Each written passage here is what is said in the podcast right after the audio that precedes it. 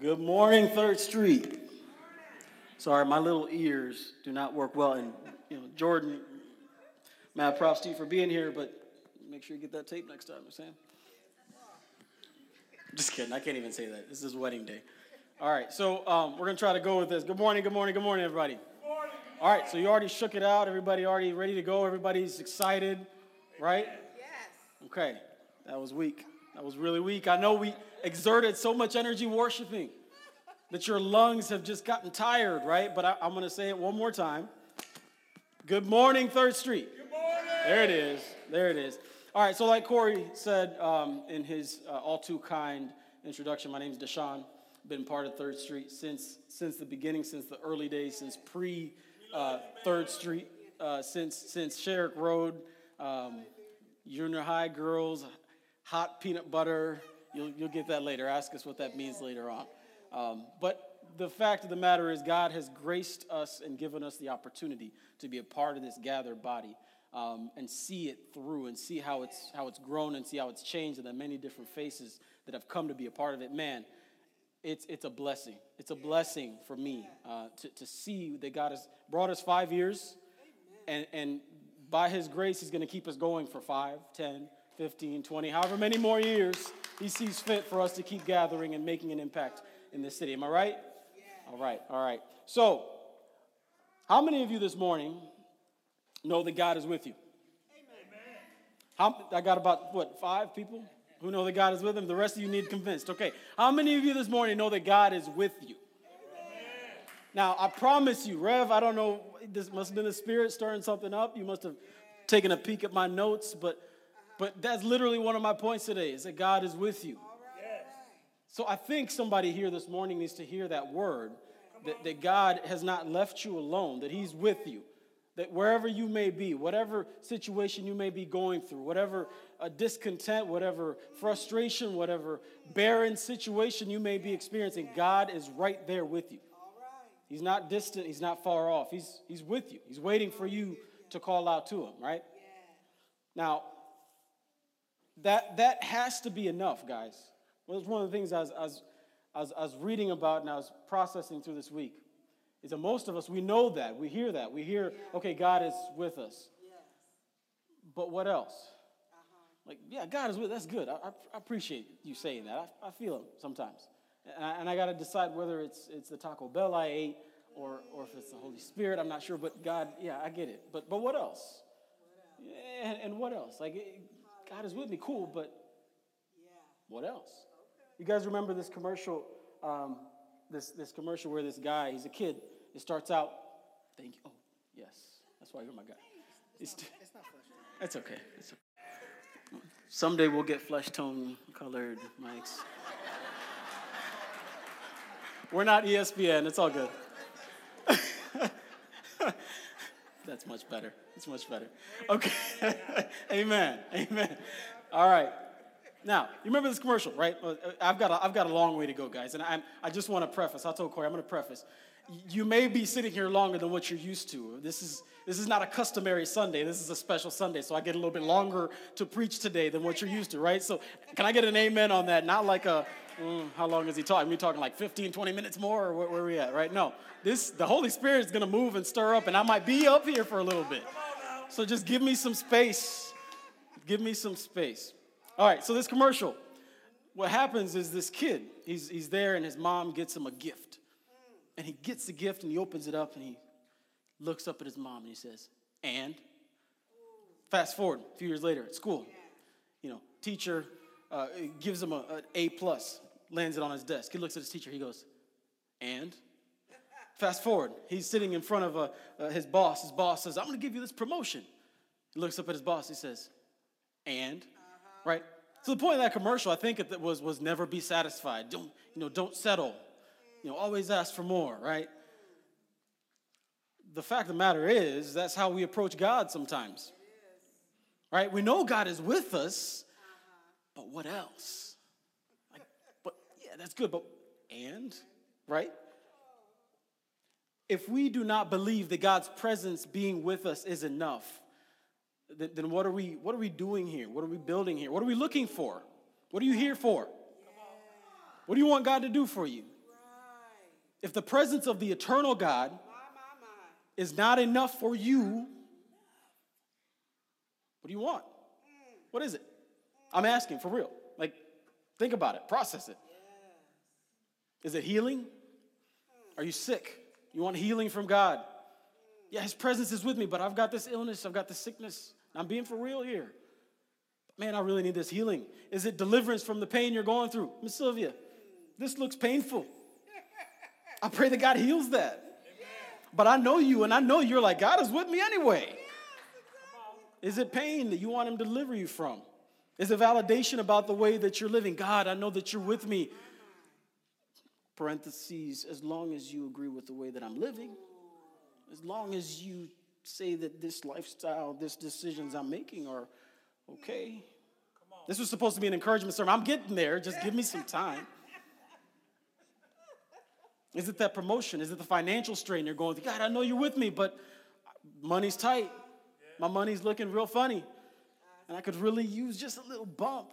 I could wait for that for that Biden check to come through. Praise God for that anyway. Or maybe it's that relationship you're waiting on or the goals that you haven't accomplished. God, I know you're with me, but I've got a few things I need to accomplish. I got to get this degree. I got to get married. I got to have kids. I'm 34. I got to do timeline, I'm working it out. What is it that you want God to do more for you? God being with us has to be enough. It has to be enough. That's the greatest gift we can have is his presence with us. And that's where I got to start. That's got to be the foundation that we build at Third Street. That's the foundation we built five years ago. And we didn't build it, God already built it. We just hopped onto it. Our belief at Third Street is that when every single member of the gathered collective church lives out daily this reality that God is with me. And so, God being with me is enough. I'm going to walk into every space that I go into, and I'm going to embody and inhabit that truth. That's going to be what transforms our families, our communities, our city, our systems. It has to be enough. Then we can be a vehicle for uniting people in the name of Christ renewing our minds by, by learning from this thing called the Bible I know this little paper's got some, some words in there. You should get into it. It's really good. Renewing our minds by learning the implications of the Bible in our lives in order that we may be restored and then also be a part of restoration of other people's lives. Man, just in case you guys didn't, that's what's, that's what's up there. You, unite, renew, restore. I, I, I can go back through, it, but that's why we're here. That's the three pillars that Third Street founded on. Like Corey said five years ago, we got this idealistic group of people, hopeful about what God, what God could do. And we, we, we embarked on this journey. People thought it was foolish. Let me say, what, what are you doing building a church down there? What are you doing building a church in that building? Like, that's right. Like, are you sure? What's the financial situation going to look like? What's tithing? How are you going to do figure out tithing? And yet, God has preserved us and sustained us because of the generosity of people of the church, but also by his sustaining us. God has been with us, and he's enough. And like I said, I've been transformed by this experience. I've been changed. I have grown. I will never be the same because of what God has done through this body. My wife can say the same thing, and I know many of, of y'all can say the same thing. And so I just, I just got to say before we jump in, I start praying. I know this is a long introduction, but it had to be done. And I warned you, it's going to be long, but I had to make sure we understood where we're going is that God is with us regardless of what happens. That's what Third Street's about. So I want us to give an applause to God for what He's done, for being with us. I want us to give an applause to, I know they're going to hate this, to Corey and Rachel for, for being our faithful servant leaders. I want to give an applause to the staff that's part of this church street because you guys do you guys do the background work that nobody wants to do but makes this happen. And I want to give an applause to volunteers like people like Jordan who miss out on their wedding. No, I'm just kidding. You're not gonna miss out on your wedding. Who decide that on the day of their wedding they're gonna come and serve the church. And I asked him, like, "What are you doing here?" He asked, I think, was asked about 20 times. Aren't you getting married today? Yeah. He's like, "Oh shoot, yeah, no." no, and he says, "You know what? I, I, I just feel like I need, I do my role. Like, That's what I'm doing. So praise God. Praise God. All right, let's pray and let's get into it. All right, bow your heads with me let's pray. Gracious Father, Heavenly Father, we thank you that you are with us. Um, I thank you for your Son Jesus. Thank you for the sacrifice that was made on the cross on our behalf to draw us closer to you. I thank you that every single day you desire to be with us, even though in your splendor, in your glory, in your majesty, you sit so high and above what we are as this broken human collection of beings, but you want to be near us. And so I thank you that you make every effort to pursue us. And that's what we see in the scriptures. You consistently and continually pursue your people. We thank you that you've opened up the way now so that anybody can be your people. Any background, any ethnicity, any race can be your people. And thank you for what you are doing through Third Street and the fact that we want to embody that same spirit, that anybody can be God's people. And pray that you would teach us what you want in this word, God. I pray that you would let the words of my mouth the meditations and purpose, posture of my heart be acceptable to you in Jesus' name. Amen. Amen. Okay, so let's let's do a little recap. We've been going through the book of Haggai, small book, Old Testament. Uh, the last couple weeks you've not been here, um, Corey has kind of walked us through what is going on. I want to do a brief recap of what's happening. Um, the Israelites have been exiled for a long time. They've been exiled. They were outside. They were taken out of their land where they were, and they went uh, and, and lived for about 70 years in this place uh, called uh, Persia, in the, in the Babylonian Empire. They were not. They were without a home. Their their city was destroyed. Their temple was destroyed. They were in another land, strangers in another land. They were not comfortable. They were not in a good situation. And part of it is because they were continually rebelling against God. God was like, Come back to me. They're like, No, but we want this. Come back to me. We are distracted by this. We want these things. So God said, Okay, I'm gonna let, I'm gonna let this thing happen to you um, because you keep rebelling against me. Well, the good thing is, all hope is not lost because even in the exile, God is with them. You go back through the book of Jeremiah, you realize that God has been with his people even in the exile. And you look at Daniel and you realize that God is elevating people into places of position that they shouldn't be, but that's because he cares for his people. He's not forgotten his people. In Jeremiah 31, it says, Those who survive the coming destruction will find blessing even in a barren land, for I will give rest to the people of Israel. God is with his people even in exile, even in the barren land. I don't know what kind of barren land you may be going through. Someone this morning may need to hear that the barren land that I'm going through, this desert, that it seems like I'm parched, i have got nothing, Lord. Whatever you may be going through, that God is in that with you. So, in the last two weeks, we've seen that the prophet Haggai has given a prophecy to the remnant. Everybody say remnant remnant. Remnant remnant means just those who remain, those who were left, those who went back uh, uh, with, the, uh, with the permission of the king. King Cyrus said, Go back, rebuild, go make your temple, go make your city back into what you want it to be. Go worship your people. As long as you keep allegiance with me, I'm cool. Go do your thing. And so the remnant goes back and they start to build. And they build the foundations of the temple. They start to build the foundations. And something happens along the way. We get a little distracted. Foundation's there, it started, and then where we get to in Haggai, the foundation has somehow been deserted, and now we got them building their own fancy houses, paneled houses. Not just any old kind of house, the, the nice paneling. That means it took time. They, they, they had to take time to construct their own thing. And you know what? I want to make my home beautiful. I just want to do some home decoration. It's all good said, uh, but the temple needs done. It's not time yet. We, I got to finish my paneling.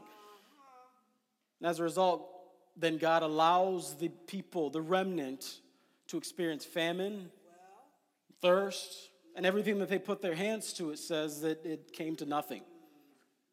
This is where we find ourselves. He was not about to reward their disobedience with his blessing. That's just, that's just the truth of it. He was not going to be like, I see what you're doing ah, you're still my people. I got to bless you, son. No, he was not about to reward their disobedience with his blessing. So, the people of Israel are in a position. They got to choose. I got to choose. Do I want to continue building my own thing or do I want to go behind what you've got going for me? So, why does all of this background matter? Because I think something we say often at Third Street is that we need to avoid the dangers of casual reading. We need to not take something out of context and just plug it into what we want to interpret, right?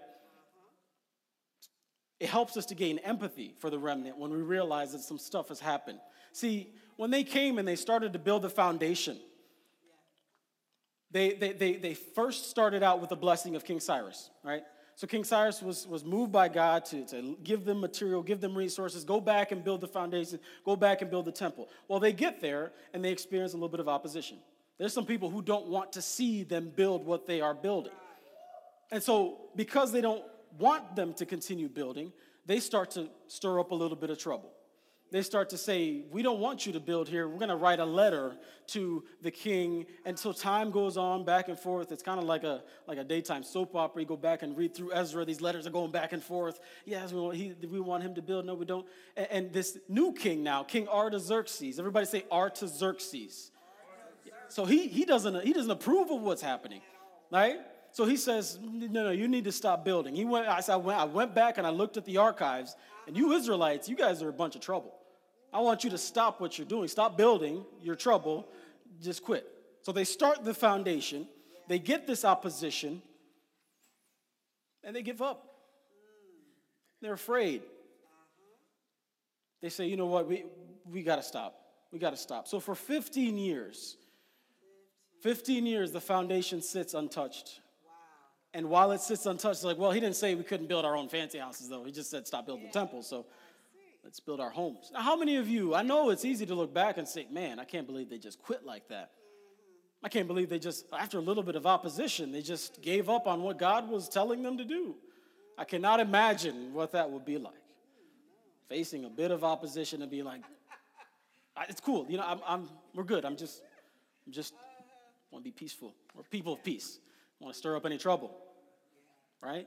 It helps us to gain some empathy so we can put ourselves in the position of this remnant and say, man, okay, how would I respond? How is God wanting me to respond in the opposition I may be facing at work? How is God wanting me to respond in the opposition I may be facing in my own neighborhood?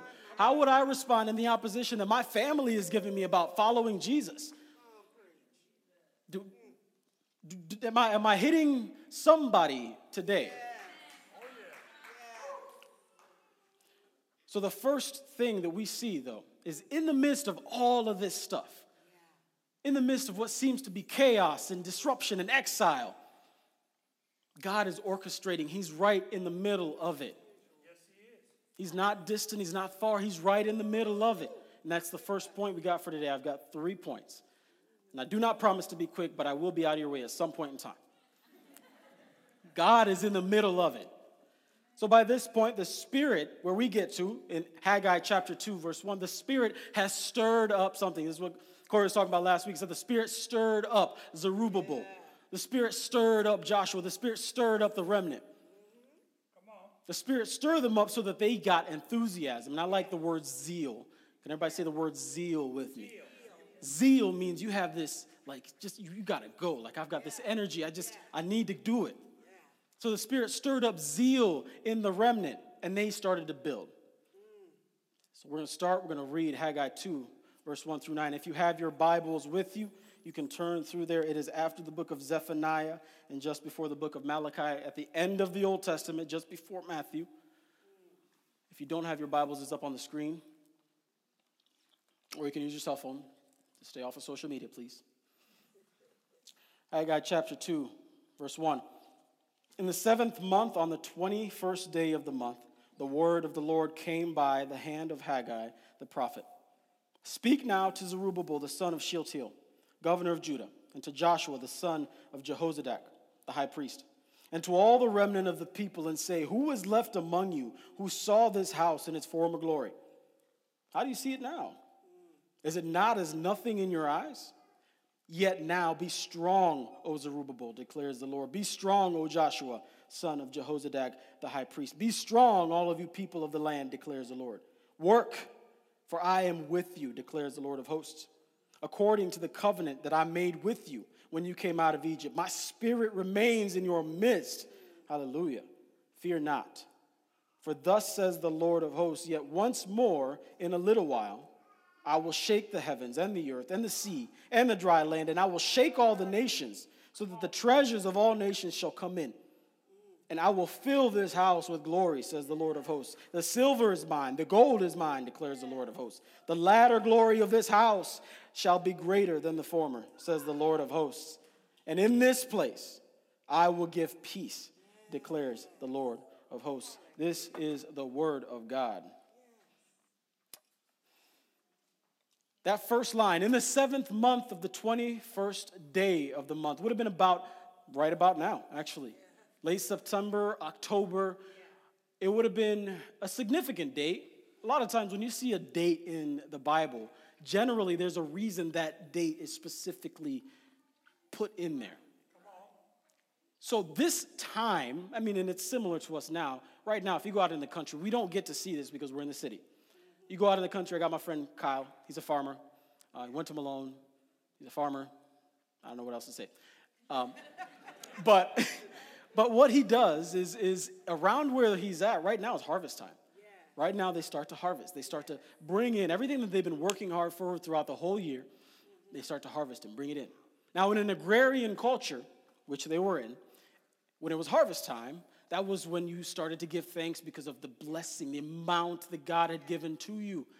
Thank you, God, for everything that you have given us. And, and they would celebrate what God had done for them. Not only that, but this was also significant because this was the, the last day of an important festival within the Israelite tradition called the Festival of Tabernacles.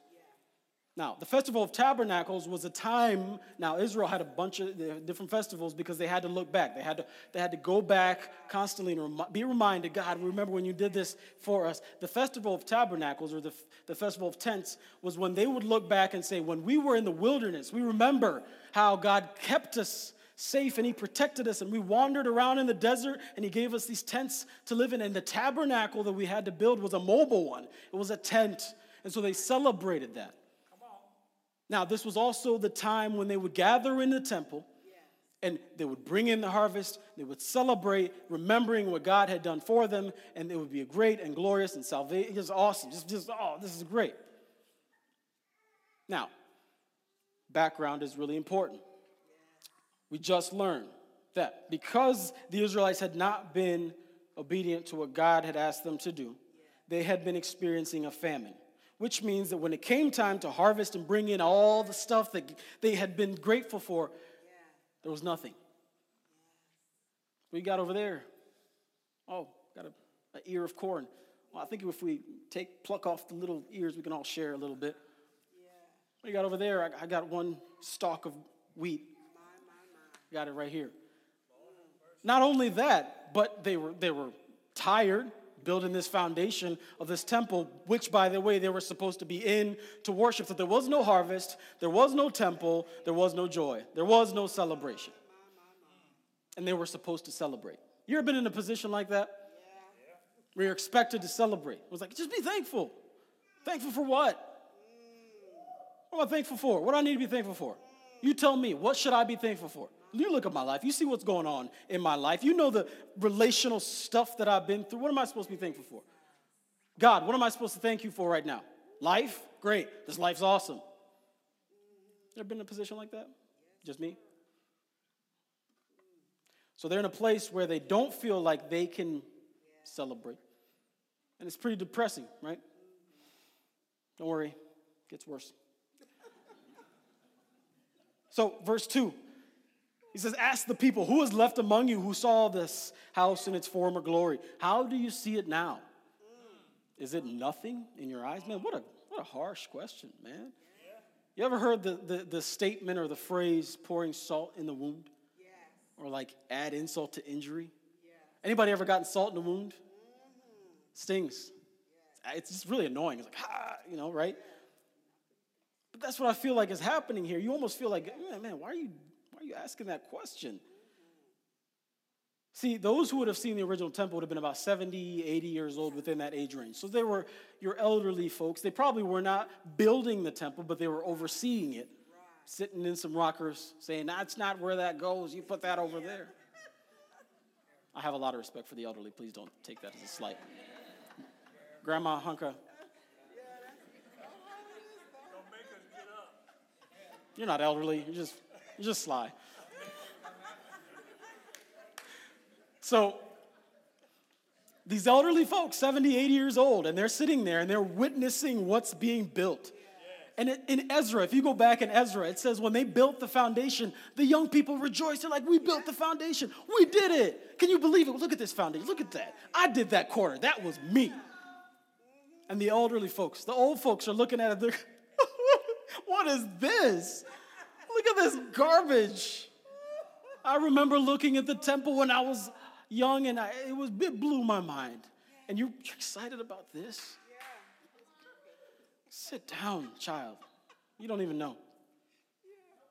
Now, the temple that they would have seen, Solomon's temple, the instructions for that were given back in Deuteronomy. The Israelites didn't get around to building it until after David when Solomon was king. Now, when Solomon built this temple, by the time he had the resources to build this temple, he would have probably been the richest man in the world at that time. Estimated, adjusted for inflation, of course, his wealth would have been about $2.2 trillion. I don't even know what that looks like. Is that a mountain of money? I don't know. That's, that's Bill Gates, that's Elon Musk, that's Steve Jobs, rest in peace. That's Jeff Bezos combined, richer than all those guys. That's filthy rich. That's what you call filthy rich. Dude was filthy rich. So, because he had all these resources and God had given him very specific instructions on how to build the temple, he adorned this temple. So, it was, it was glorious, it was beautiful. There was gold overlaying everything. The pillars were ornately carved. This thing was magnificent. Yeah. Magnificent. And so these elderly, these senior Israelites, when they see this foundation and they've experienced that glorious thing, they're like, oh, this does not compare. Anybody ever been to Cedar Point? Yeah, it's a great place. I, I was up there many years ago. Um, the last time I was there, I, I, I made it straight for this one ride. Top Thrill Dragster. Anybody know what I'm talking about? Is this still there? Did they shut it down? I feel like they might have shut it down for safety reasons. Too many whiplash. When I went there, I mean, just the name, Top Thrill Dragster. Top, that's good. Thrill, awesome. Dragster, fast, great. This is where I need to be. Got in line, waited 45 minutes, sitting in that chair. I'm in the, in the thing. They you know, comes down and, the guy's going around, he's checking, he's checking, he's checking, and he gets a little aggressive with it. I'm like, dude, chill out. Like, what is this? And he says, you might want to put your head back, sir. I'm like, I'm fine. Like, you already pushed my chest. I think you need to walk on by. Put your head back, sir. Okay, fine. And I'm sitting there talking to the guy next to me and starting to talk, starting to talk, this and this, and you hear beep, beep, beep. And I wasn't, I wasn't, I should have had my head back, really. I wasn't prepared. So, you know, I was, I was talking and boom, and, and I'm sitting there, I'm getting ready to scream because, you know, you're on roller because you want to scream. So, ah. My breath was gone. I couldn't, I, had, I was breathless. I'd never been that way. It was so scary. It was terrifying. When I got to the top, it, the only thing that came out was this girlie's, ah! Like it was, it was not a manly scream. It took my breath away. Literally. Come back down, go back through. I mean, it was awesome. So, uh, imagine that, right?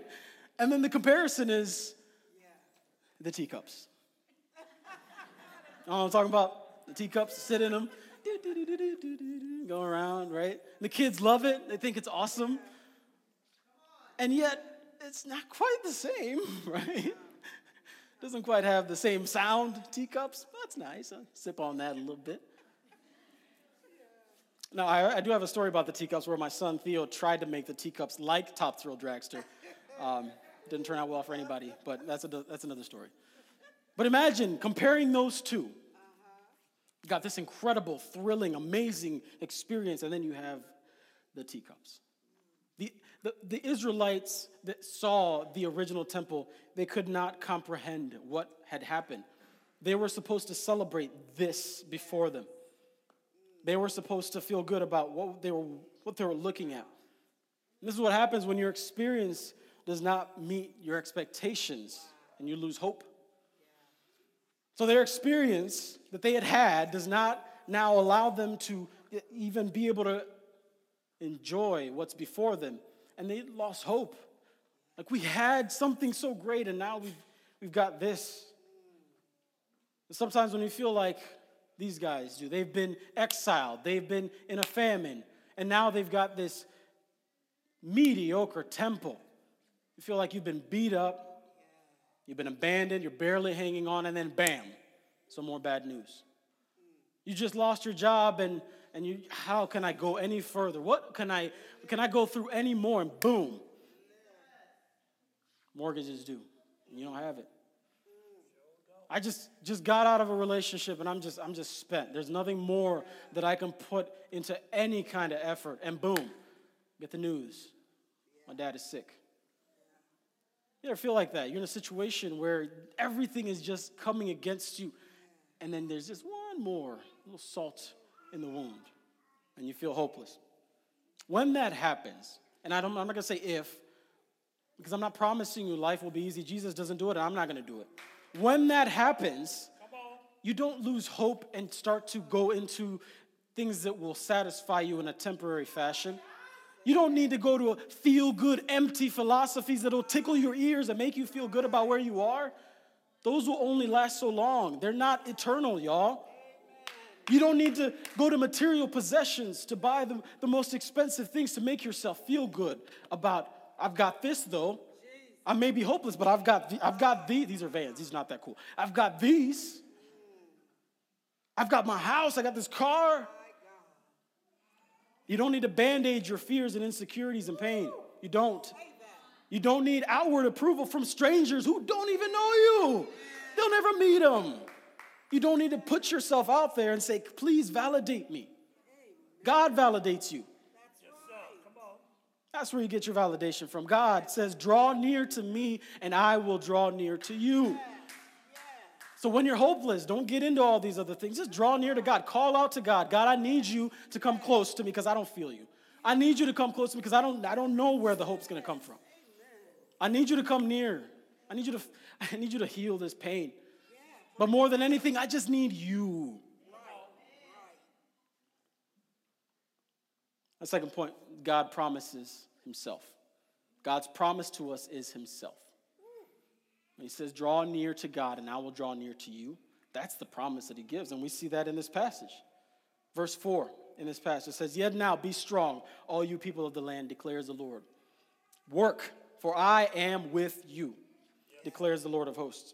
According to the covenant that I made with you when you came out of Egypt, my spirit remains in your midst. Fear not. This command is made multiple times, and we see Moses encouraging Joshua, and we see King David encouraging his son Solomon. He's passing on the kingdom, and he's saying, You need to know that God's with you. And Solomon's like, I, I don't have the experience. I don't know what's going on. I don't know how to build this temple. And he says, Don't fear. Be, be strong. God is with you. Don't fear. Be strong. Do the work. Do the work. Don't worry about the externals. Be strong. Do the work. God's with you. Now, everything about what I'm saying, I know seems like, wow, you're just saying all this stuff. You don't even know what I'm going through. You got no clue the junk that I'm going through. It's too much. What I'm going through is more than you can imagine, Deshaun. You, you may be right. It may be more than what I can imagine. It's not more than what God can imagine. It's not too much for God. It's not. It's not too much for Jesus.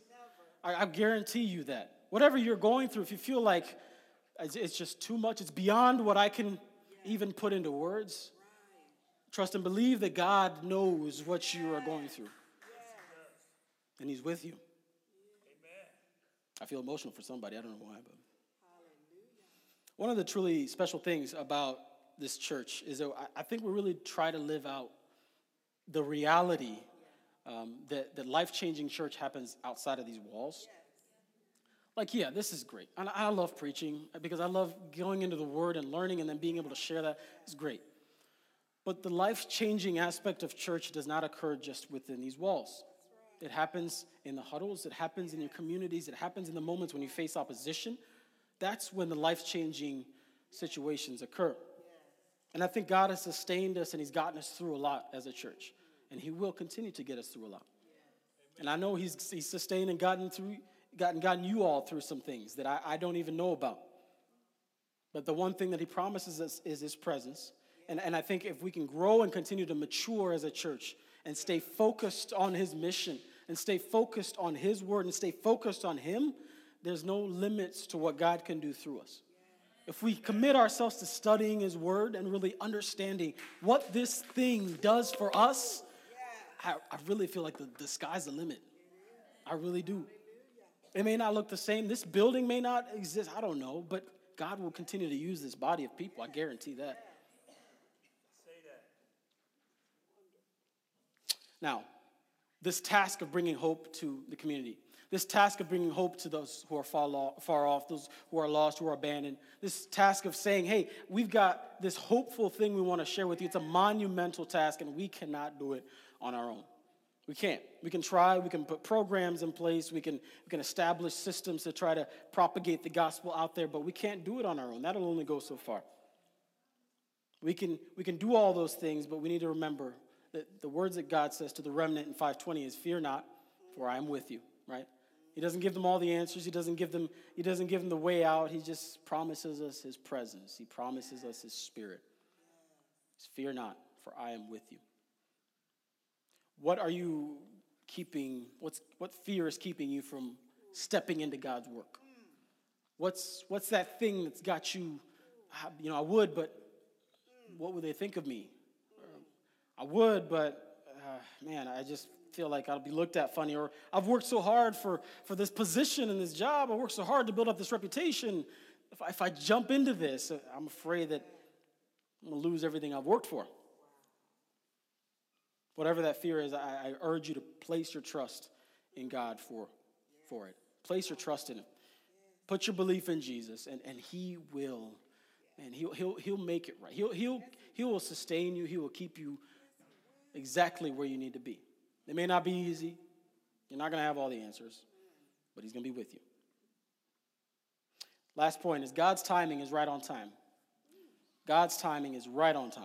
So, verse 6 says, In just a little while, in just a little while, I will shake the heavens and the earth and the oceans and the dry land, and I will shake the nations.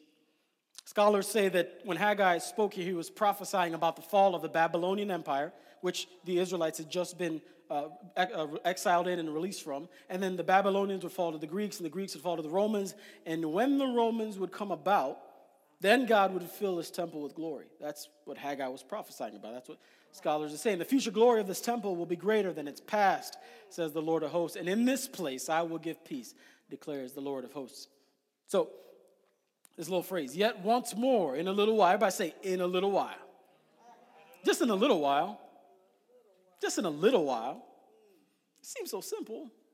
What do you mean, like five years? Like 10 years? Like next week?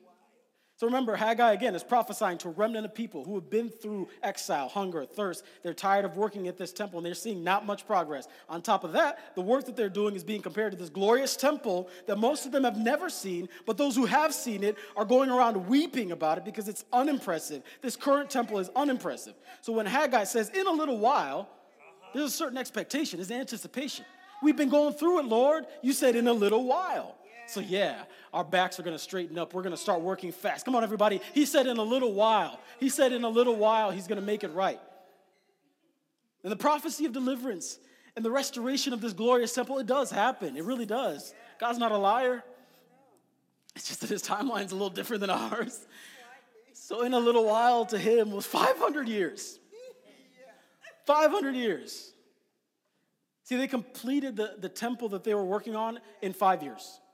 Five years from the time we read this to the time the temple is completed. That's when they, that's when they complete. But for 500 years, this temple would sit and it would serve the community. It would do what it needed to, but it did not have the glory of the old temple. So in 500 years, though, this is delayed gratification. Go with me here. In 500 years, they experienced something. They experienced the glory of God.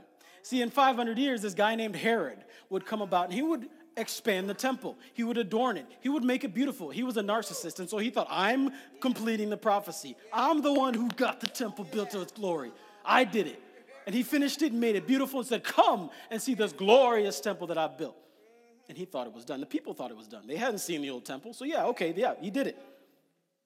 And so this guy, he, he built the temple, and, and, and everybody thought that was it. But you know what? There's a little phrase in the passage we just read that says, and peace would come from this place. Now, if you know anything about Herod, he's not necessarily a peaceful guy, y'all. Not the most peaceful guy. Matter of fact, he went around trying to kill a bunch of two year olds. That's really sick. I'm just saying. He's not a peaceful guy. But peace came in the form of an infant who was dedicated at the temple, and he would return to that temple every three years as was the Israelite custom until he was 12. And when he was 12, this young boy would sit in the temple and he would debate with the religious leaders. And they would look at him and they're like, How do you know these things? This is amazing. How do you know these things? And then fast forward, this same boy would come back as a man. And 20 years later, or some odd years later, he would be humiliated before his very own people. He would be beaten, lashed, crucified for, for proclaiming that he was God with us. He was Emmanuel. He was the promise of glory. And when he died, the curtain that separated the people, the Holy of Holies, from the people, the curtain that, that kept back God's glory from killing people because it was too strong, it was too holy for our let's just say sinful selves, that same curtain was torn in half from top to bottom. At the moment that he died, that divide between us and God was torn down. And we got access. Everybody got access to God through the Son Jesus. And after Jesus died and got up from the grave and ascended to heaven, he left his disciples with some instructions. He said, you are to go and make disciples of all nations, and you are to baptize them in the name of the Father and the Son and the Holy Spirit. And you are to command them everything that I've taught you. And surely, to the end of the age, I will be with you. That's his promise. He doesn't say, surely to the end of the age, I'm to make you successful, make you rich, I'm to make you a glorious church. No. He says, surely to the end of the age, I will be with you. He promised himself. God's spirit was stirred up and the world was changed. Things have never been the same, and yet we still have work to do. You look around, do honest response here. When you look around, driving up, come here, do, do you does it seem like, like everything is, is okay? In your lives, in your personal lives, in your situations, in your heart right now, does this seem like like oh it's all good, I'm good. God's glory came and so I'm, I'm set. We still got work to do. See, Third Street is five years old, which is awesome. Five years was more than many thought we'd make it. right? In the grand scheme of God's timeline, when God says in a little while and it's 500 years, five years is a blip on the map. But let me tell you something. My Bible tells me that God can do more with a blip than what the world can do with I don't know what bigger than a blip is, but this thing right here. God can use a blip to change the course of entire families, entire communities, entire cities, entire countries, entire continents. God is not far off, He is with us. And when Jesus was preparing to be crucified, He gave a promise and He said to His disciples that we need to carry into the future. He said, Look, John 14, 15, if you love me, Obey my commandments, and I will ask the Father, and he will give you another helper to be there with you forever. Even in the spirit of truth, he will remind you of the spirit of truth, who the world cannot receive because it neither sees him or knows him. You know him, for he dwells with you and will be in you. Jump down to 21, it says, Whoever has my commandments and keeps them, he it is who loves me. And he who loves me will be loved by my Father, and I will love him and manifest myself to him. Jesus promised himself. That was what we got. Jesus promised himself.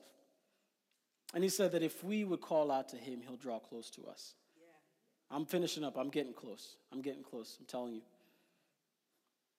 So, we could spend the rest of our existence here on earth striving to make life comfortable for ourselves, to build our own fancy houses, to make ourselves feel good.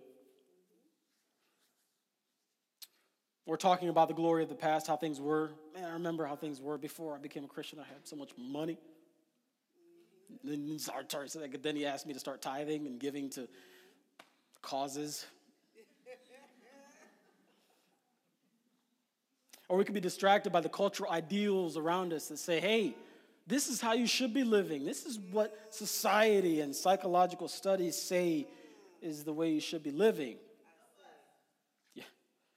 Or you could be fixating on your pain. You could spend the rest of your life fixating on your pain, saying, I've got this pain. And I, this pain, you never understand this pain. God, you don't know this pain. You could spend the rest of your life doing that. Or you can believe in the word that Jesus said, that He's with us. In the picture of the final glory in Revelation 21, and this is it. In Revelation 21, we see the final fulfillment of what Haggai was prophesying.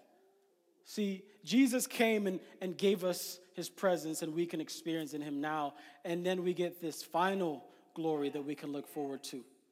It says in Revelation 21, it says, I heard a loud shout from the throne saying, Look, God's home is now among his people. He will live with them, and they will be with his people. God himself will be with them. He will wipe every tear from their eyes, and there will be no more death, no more sorrow, no more crying, no more pain. All these things are gone forever. This is the promise that we look forward to, Third Street. The future hope that we can put our, our trust in. But in the present, we know that God is with us. That's the hope we have. Jesus is with us. The Spirit of God has been promised to us if we will believe in Him. And is, is that enough? It has to be. So we're going to move into a time of response by worshiping and taking communion together. To invite the